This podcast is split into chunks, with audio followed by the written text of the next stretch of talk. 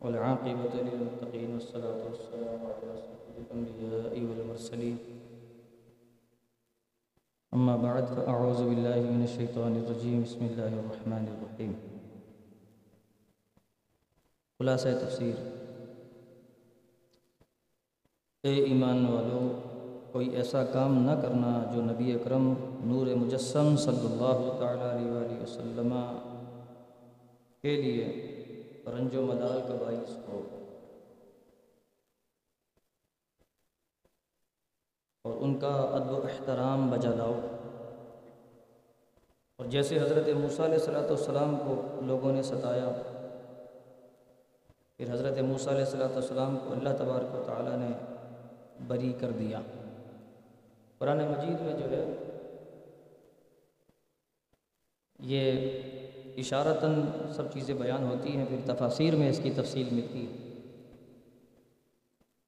بنی اسرائیل جو ہے وہ حضرت موسیٰ علیہ صلاۃ والسلام کو بیمار سمجھتے تھے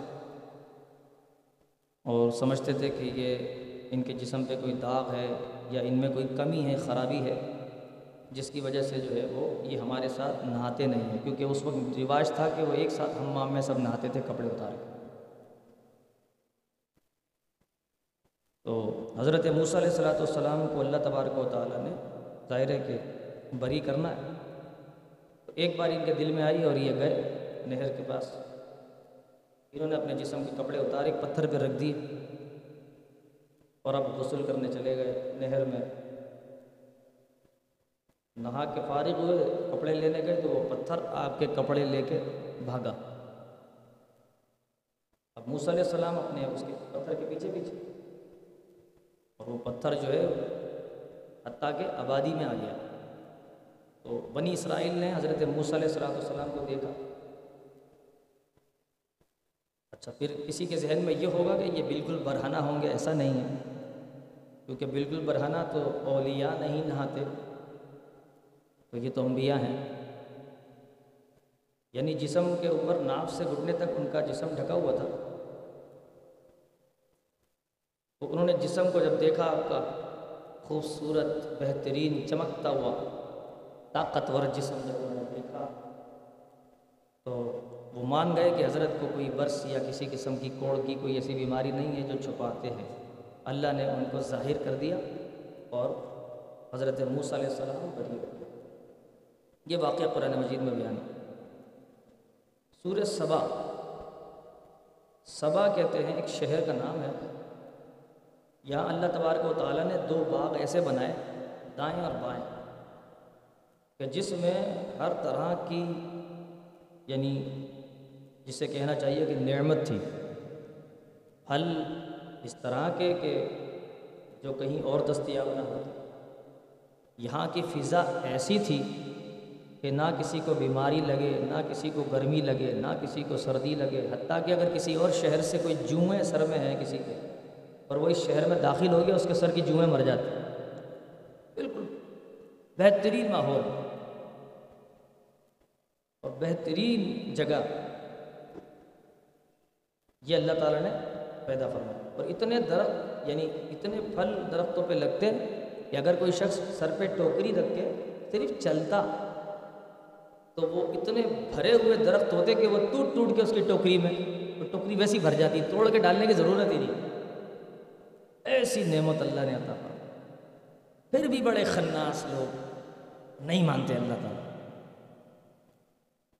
اب ہیں تو سب اللہ کی نعمت ہے جبکہ پروردگار عالم جو ہے، اس کے لیے تمام جہانوں کی یہ ساری جتنی بھی تعریفیں ہیں، سب اسی کے لیے ہیں۔ اور پھر آسمانوں اور زمینوں میں جو مال ہے، وہ اللہ ہی کا ہے۔ وہی ہر چیز کی خبر رکھنے والا ہے۔ اگر کسی کے دل میں ہلکا سا کوئی خیال بھی آیا ہے نا، وہ خیال اللہ جانتا ہے۔ ہلکا سا خیال کسی کو ہے یا کسی نے چلتے چلتے دیکھا زمین پہ نوٹ رکھا ہوا ہے، نوٹ پڑا ہوا ہے۔ دیکھا دیکھو دیکھ تو نہیں رہا۔ چاروں طرف دیکھا، پھر ایسی جھک کے بڑی ترکیب سے اٹھا لیا۔ جب مجلی سے ڈال دیا۔ کوئی دیکھ نہ لے۔ اللہ دیکھ رہا ہے۔ حالانکہ یہ اٹھانا جائز نہیں ہے۔ کوئی کہے بھائی اللہ کی زمین سے ملا؟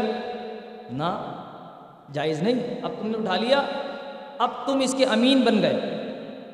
اب تم اس کے مالک تک پہنچاؤ، یہ تمہاری شرعی ذمہ داری ہے۔ اسے شاید لقطہ کہا جاتا ہے۔ میں مثال دے دی تھی میں نے کہا مسئلہ بھی بتا دوں آپ کو۔ تو نوٹ ہو، چاہے روپیہ کا ہو یا پانچ کا سکہ ہو، کوئی بھی ہو، یہ نہیں یار اٹھاؤ اور مسجد میں ڈال دو۔ نہ۔ جس کے یہ پیسے ہیں وہ مسجد میں ڈالنا نہیں چاہتا۔ آپ کون ہوتے ہیں اس کے پیسے مسجد میں ڈال دیں ہاں؟ یار کسی غریب کو دے دو، یتیم کو دے دو۔ یا میں بڑا پریشان تھا، دیکھو میری اللہ نے غیب سے مدد کر دی۔ ایسی باتیں کرتے ہیں؟ یا کسی کو جو ہے کہیں سے پیسے مل جاتے ہیں مطلب نیچے سے پڑے ہوئے۔ تو یار میں بڑا پریشان تھا، میں نے نماز پڑھی تھی، مسجد میں دعا بھی کی تھی اللہ تعالیٰ سے۔ دیکھو میری مدد ہو گئی نا، مجھے فلاں جگہ سے پیسے پڑے مل گئے۔ یہ جو پیسے پڑے ملے، یہ آپ کے نہیں ہیں۔ یہ کسی غریب کے بیچارہ بھول گیا ہوگا، نہ جانے کس کی تنخواہ ہوگی، نہ جانے کسی کا غریب کا خون پسینے کی کمائی ہوگی، وہ بیچارہ کیوں؟ کہ وہ تلاش کرتے ہوئے چھوڑنے کا حکم اس لیے کہ وہ تلاش کرتے ہوئے پیچھے سے اسی راستے پہ آئے گا۔ جیسے ہم چھوٹے تھے نا، ہماری چوندیاں ٹھنڈی گھوم جاتی تھی، تو ہم وہیں گھومتے رہتے تھے۔ کوئی پوچھتا تھا، بھائی، کیا ڈھونڈ رہے ہو؟ وہ ہمارے چار نے گھوم گئے تھے یہاں آٹھ نے گھوم گئے تھے تو یہ ایک نظام ہے۔ اچھا پھر آپ سوچیں، شاید خیال آ رہا ہوگا ذہن میں۔ کہ ہم نہیں اٹھائیں گے تو دوسرا اٹھا لے گا۔ تو بھائی آپ تو آفت سے بچ جاؤ گے نا۔ اگر کوئی آفت میں پھنسنا چاہتا تو پھنسنے دو۔ اگر ہر آدمی یہ سوچ لو ابھی میں نے نہیں اٹھانا، تو پھر کوئی اٹھائے گا۔ تو نیچے سے پیسے نہیں اٹھانے چاہیے۔ تو جو بھی ہم ایکٹیویٹی رکھتے ہیں اپنی، اللہ تعالیٰ اس سے واقف ہے۔ تو اس لیے اللہ تعالیٰ نے فرمایا کہ دل کو صاف رکھ کر پھر کام کرو۔ دل کو بالکل کلیئر رکھو۔ نماز کے لیے آتے ہو تو میری رضا کے لیے آؤ۔ قرآن سنتے ہو یا پڑھتے ہو، میری رضا کے لیے کرو۔ جو کرنا ہے میرے لیے کرو، کیونکہ میں تمہاری حالت کو جانتا ہوں۔ تمہاری اوقات سے واقف ہوں۔ تمہاری نیچر سے واقف ہوں۔ تمہاری ایک ایک، جب تم نہیں تھے تو میں تمہیں جانتا تھا۔ پھر تمہیں میں نے گندے نطفے سے پیدا کیا، میں تمہیں جب بھی جانتا تھا۔ پھر تم بوڑھے ہو کر مٹی میں مل جاؤ گے، تمہاری ہڈیاں گل جائیں گی، میں جب بھی تمہیں جانتا ہوں۔ اور جب تم بکھر جاؤ گے مٹی میں، اس کے باوجود بھی جانتا ہوں۔ اور جب مجھے قیامت کو تمہیں اٹھانا ہوگا تب بھی جانتا ہوں کہ تم نے کیا کیا کیا تھا۔ اور قیامت کے دن پروردگار عالم ذرہ خردل خردل کہتے ہیں بالکل ذرہ برابر رائی کے دانہ اگر کسی نے کوئی نیکی یا بدی کی ہوگی پروردگار اسے دکھا دے گا، یہ دیکھ تو نے کیا تھا۔ اگر نیکی تھی تو ضائع نہیں ہوگی، بدی تھی تو بچے گا نہیں۔ تو اللہ سے کچھ چھپا ہوا نہیں ہے وہی تو رب ہے جو آسمانوں سے آسمانوں سے بارش برساتا ہے، آس، آسمانوں سے برف برساتا ہے، اولے برساتا ہے۔ آپ کو معلوم ہے، آسمان پر بھی برف کا پہاڑ ہے۔ مفسرین نے لکھا ہے کہ جو برف باری ہوتی ہے، یہ اسی پہاڑ سے آتی ہے۔ پھر زمین سے دفینے نکالتے کتنے دفینے زمین میں ہوتے زمین سے خزانے باہر آتے زمین سے جو ہے دولت آتی ہے باہر۔ یہ انگریز تلاش کرتے رہتے ہیں۔ جیسے وہ ایک بت تھا بال اس کا نام تھا بال اور وہ جس جگہ پہ رکھا تھا، اس جگہ کا نام تھا بکہ تو بال بکہ ایک شہر ہے، شام میں، ملک شام میں۔ تو وہ کوئی تیس گز یعنی اونچا بیس گز چوڑا سونے کا بت تھا۔ ظاہرہ مسلمانوں کی جب حکومت آ گئی تو وہ تو دفن وفن ہو گیا ہوگا کہیں نیچے تو انگریز تلاش کرتے ہیں یہ سب چیزیں۔ نکالو نکالو، یہ ہمارے قرآن کو پڑھتے ہیں، ہماری تفاصیر کو پڑھتے ہیں۔ بدقسمتی سے ہم نہیں پڑھتے۔ تو یہ تلاش کرتے ہیں، ان سے پوچھو کہ میں نے ایک دو انٹرویو سنے تھے انگلش میں، ان کے کسی جگہ۔ تو انہوں نے ایسی باتیں تذکیریں کی کہ میں حیران رہ گیا کہ یار یہ تو تفاصیر میں تذکرے ہیں، ان کو کس نے بتایا؟ لوگ یہ سمجھتے ہیں کہ بڑی معلومات بڑی معلومات۔ تو یہ پڑھتے تو پڑھتے نہیں ہیں۔ اپنے قرآن سے تم خود دور رہتے۔ رہو، مرو، دور ہو جاؤ، غرق ہو جاؤ۔ اگر تم دور رہنا چاہتے ہو تو رہو۔ قریب نہیں آتے، بلا بلا کے پروردگار عالم تمہیں نعمتیں دے رہا ہے، اس کے باوجود دے رہا ہے۔ اللہ حضرت فرماتے ہیں کہ اب تو نہ روک، اے غنی، عادت سگ بگڑ گئی۔ میرے قریب پہلے ہی لکمائے تر کھلائے کیوں؟ مطلب کیا اس کا مطلب یہ کہ ہم نے صرف ابھی نیت کی تھی؟ نماز پڑھیں گے۔ ہم نے نیت کی تھی قرآن پڑھیں گے ہم نے نیت کی تھی اچھا کام کریں گے۔ ابھی ہم نے کیا نہیں پروردگار نے، پہلے ہمیں اجر عطا فرما دیا رب تو اتنا بڑا قریب ہے۔ اور پھر اس نے برکتیں ہی برکتیں ہمارے لیے اتاری آسمانوں سے۔ پھر آگے بیان فرمائے حضرت سلیمان علیہ السلاۃ والسلام کا تذکرہ۔ آج جب تیرہ سال کے ہوئے تو بادشاہ بن گئے۔ تخت نشین تھے، کیونکہ حضرت داؤد علیہ السلام کے بیٹے تھے۔ بڑے ذہین تھے، بڑے فتین تھے۔ آپ تخت نشین ہو گئے، پوری دنیا پہ تیرہ سال کا بچہ حکومت کر رہا اللہ کیا بات؟ یہ تو دنیا کی عمر تھی۔ رب تبارک و تعالیٰ نے تو آپ کو نبی بنایا، یہ تو ایک لباس بشریت تھا جو تیرہ سال کا تھا، ورنہ اندر تو اللہ کا برگزیدہ نبی تھا۔ اور آپ کی عمر مبارک جو ہے، ترپن سال ہوئی تو یعنی آپ نے چالیس سال دنیا پر حکومت کی۔ چالیس سال۔ اور پھر حضرت داؤد علیہ السلاۃ والسلام نے بیت المقدس کی بنیاد رکھی تھی۔ پھر آپ جب بیمار ہوئے تھے تو آپ نے اپنے بیٹے کو نصیحت حضرت سلیمان علیہ السلاۃ والسلام کہ بیٹا، اس کو تعمیر ضرور کرنا ہے۔ اس کی تعمیر میں رکاوٹ تھی۔ جنات رکاوٹ کرتے تھے۔ لوگ یہ سمجھتے تھے جنات کو پتہ چل جاتا ہے۔ کوئی بھی پلاننگ کرتے ہیں، جنات پہلے سے جو ہے اس کا کام خراب کر دیتے تھے۔ بولا، ان کو غیب کا علم ہے۔ یہ ذہن میں رکھیے گا آپ بات۔ کیا بولا؟ غیب کا علم ہے انہیں۔ حضرت سلیمان علیہ السلام نے فرمایا ان کو غیب کا علم نہیں ہے۔ جنات غیب نہیں جانتے۔ الغرض یہ کہ حضرت سلیمان علیہ السلاۃ والسلام نے بھی اس کی تعمیرات کا سلسلہ کروایا، شروع کروایا اور بہت ترقی ہوئی تھی آپ کے زمانے میں۔ اللہ نے حضرت سلیمان علیہ السلاۃ والسلام کو دنیا کا بادشاہ بھی بنایا اور ہوا کو آپ کے لیے مسخر فرما دیا تھا۔ آپ مہینوں کا سفر گھنٹوں میں طے کرتے تھے۔ ہوا آپ کو جو ہے یعنی اگر ایک مہینے کا سفر، جس طرح شام اور یمن کے درمیان میں فرق، تو مہینوں کا سفر آپ جو ہے وہ گھنٹوں میں طے کرتے ہیں یعنی فجر کی نماز پڑھ کے نکلے اپنی یہاں سے، تو ظہر کی پڑھ لیں کسی اور ملک میں، اسی طرح عصر کی پڑھ لیں کسی اور ملک میں، پھر واپس آنا ہے، تو پھر ہوا کو کہہ دیا تو ہوا نے پہنچا دی کیا بات؟ ہے اور ابھی بھی تو جہاز جاتے ہیں، آسمانوں پہ جہاز چلتے ہیں کیا ہے؟ ہوا تو لے جاتی ہے انہیں، ورنہ ان کی مجا لے کہ یہ سفر کر کے دکھائے یہ مشین ہے، لیکن جی مشین چل رہی ہے، اس لیے جا رہا ہے۔ وہ ٹھیک ہے اپنی جگہ ساری چیزیں، لیکن یہ ہوا کا نظام ہی ہے جو ان کو پہنچاتا ہے۔ تو حضرت سلیمان علیہ السلام وسلم نے تعمیرات کرائی، اور آپ کی عادت کریمہ بڑی نفیس تھی۔ پھر جب آپ کو پتہ چلا کہ اب میری بھی روح قبض ہونے والی ہے، لیکن ابھی بیت المقدس جو ہے وہ تعمیر نہیں ہوا، تو آپ نے اللہ سے دعا کی کہ یا اللہ مجھے جو ہے اس وقت تک ان پر ظاہر نہ کرنا، جب تک یہ کام کو مکمل نہ کر لیں جنات سارے۔ اللہ نے دعا قبول فرمائی۔ حضرت سلیمان علیہ السلاۃ والسلام محراب میں آئے اور نیت باندھ کے کھڑے ہو گئے اسا کے ٹیک لگا کے۔ اچھا حضرت سلیمان علیہ السلاۃ والسلام کی عادت کریمہ یہ تھی کہ آپ جب مسلح پہ کھڑے ہوتے تھے نا عبادت کے لیے، تو مہینہ مہینہ، دو دو مہینہ قیام کرتے تھے۔ یہ سلیمان علیہ السلام تھے۔ مہینہ مہینہ، دو دو مہینہ نماز میں مصروف رہتے۔ تھے تو اب سال گزر گیا، جنات کو پتہ ہی نہیں چلا، ان کو پتہ تھا۔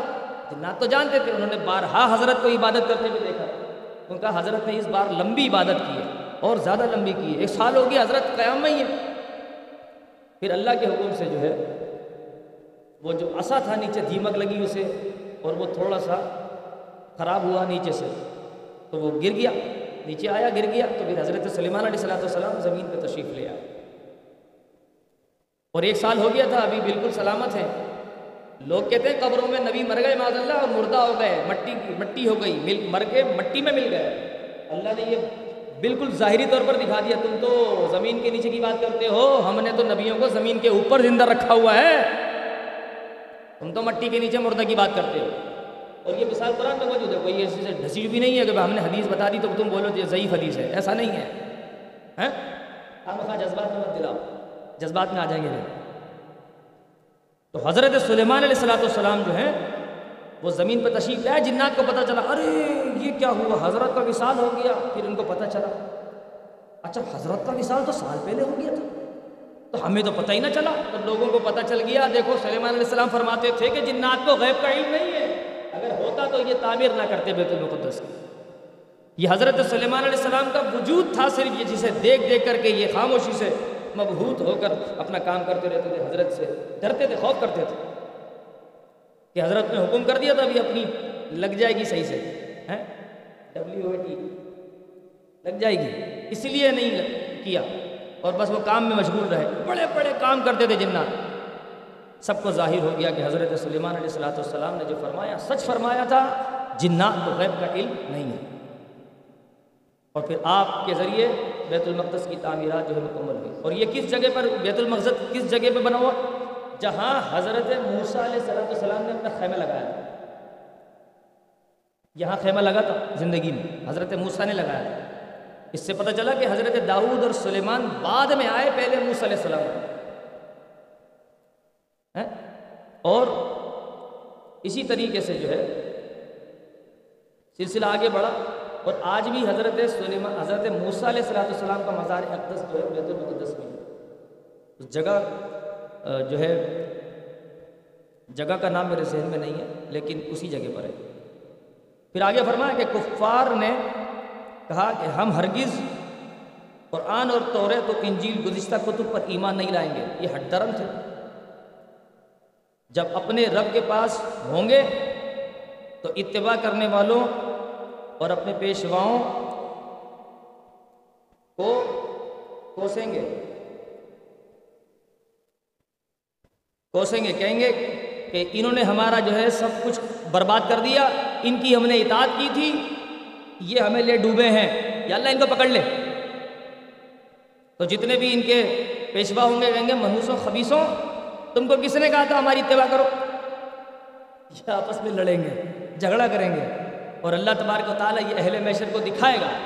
دیکھو، یہ بڑے دعوے کرتے تھے کہ پروردگار نہیں ہے معذ اللہ بتوں کی پوجا کرتے تھے۔ دیکھو، یہ بت کے پجاری، ان کا حال دیکھو۔ ابھی تو لگتا ہے یہی سنا یہی ہے کہ کرونا وائرس کی وجہ سے کافی پجاری جو ہے مسلمان ہو گئے۔ لیکن یہ ان کی ہسٹری ہے۔ اللہ ان کو استقامت دے جو مسلمان ہو گئے۔ ورنہ ان کی ہسٹری ہے، جب عذاب نازل ہوتا تھا، یہ مسلمان ہو جاتے تھے۔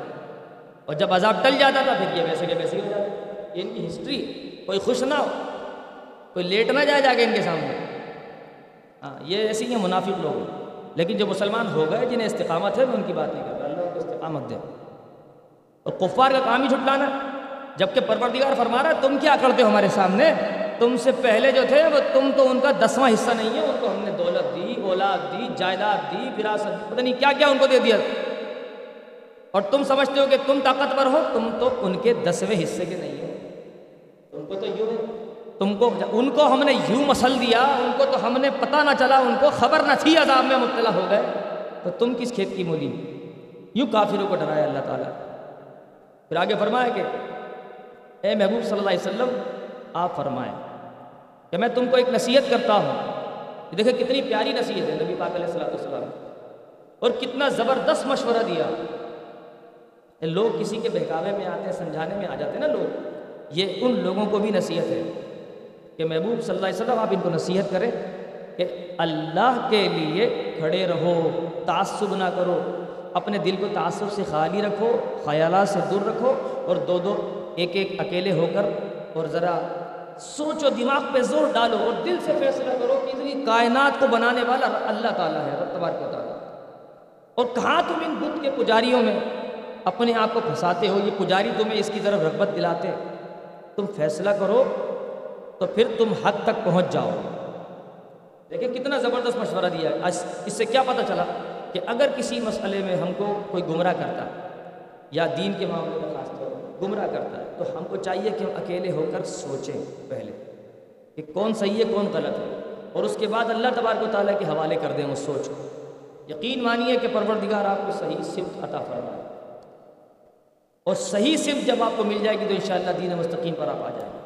اللہ تبارک و تعالیٰ سے دعا ہے کہ ہمیں قرآن و حدیث کو پڑھنے، سمجھنے، سننے، اس پر عمل کرنے، دوسروں تک پہنچانے کی توفیق، رفیق عطا فرمائے۔ وما علینا البلاغ۔